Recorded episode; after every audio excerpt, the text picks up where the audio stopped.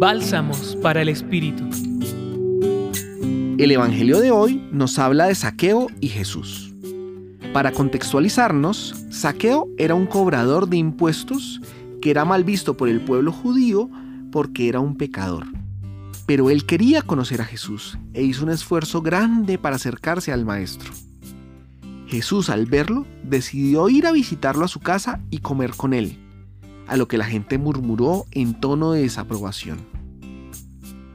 Cuando Jesús llegó a la casa de Zaqueo, este último le prometió cambiar y devolver 4 veces más a quien hubiera defraudado, a lo que Jesús dijo: «Hoy ha llegado la salvación a esta casa».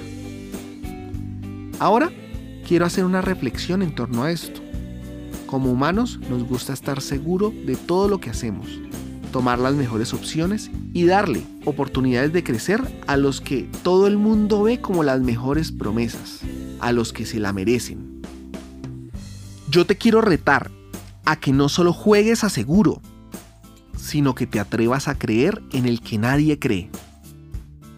Darle la oportunidad no solo al que se la merece, sino al que la necesita.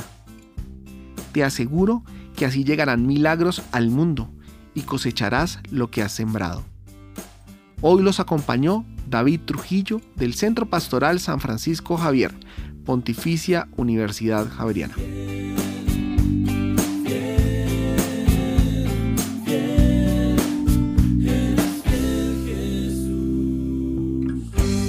Escucha los bálsamos cada día entrando a la página web del Centro Pastoral y a javerianaestereo.com.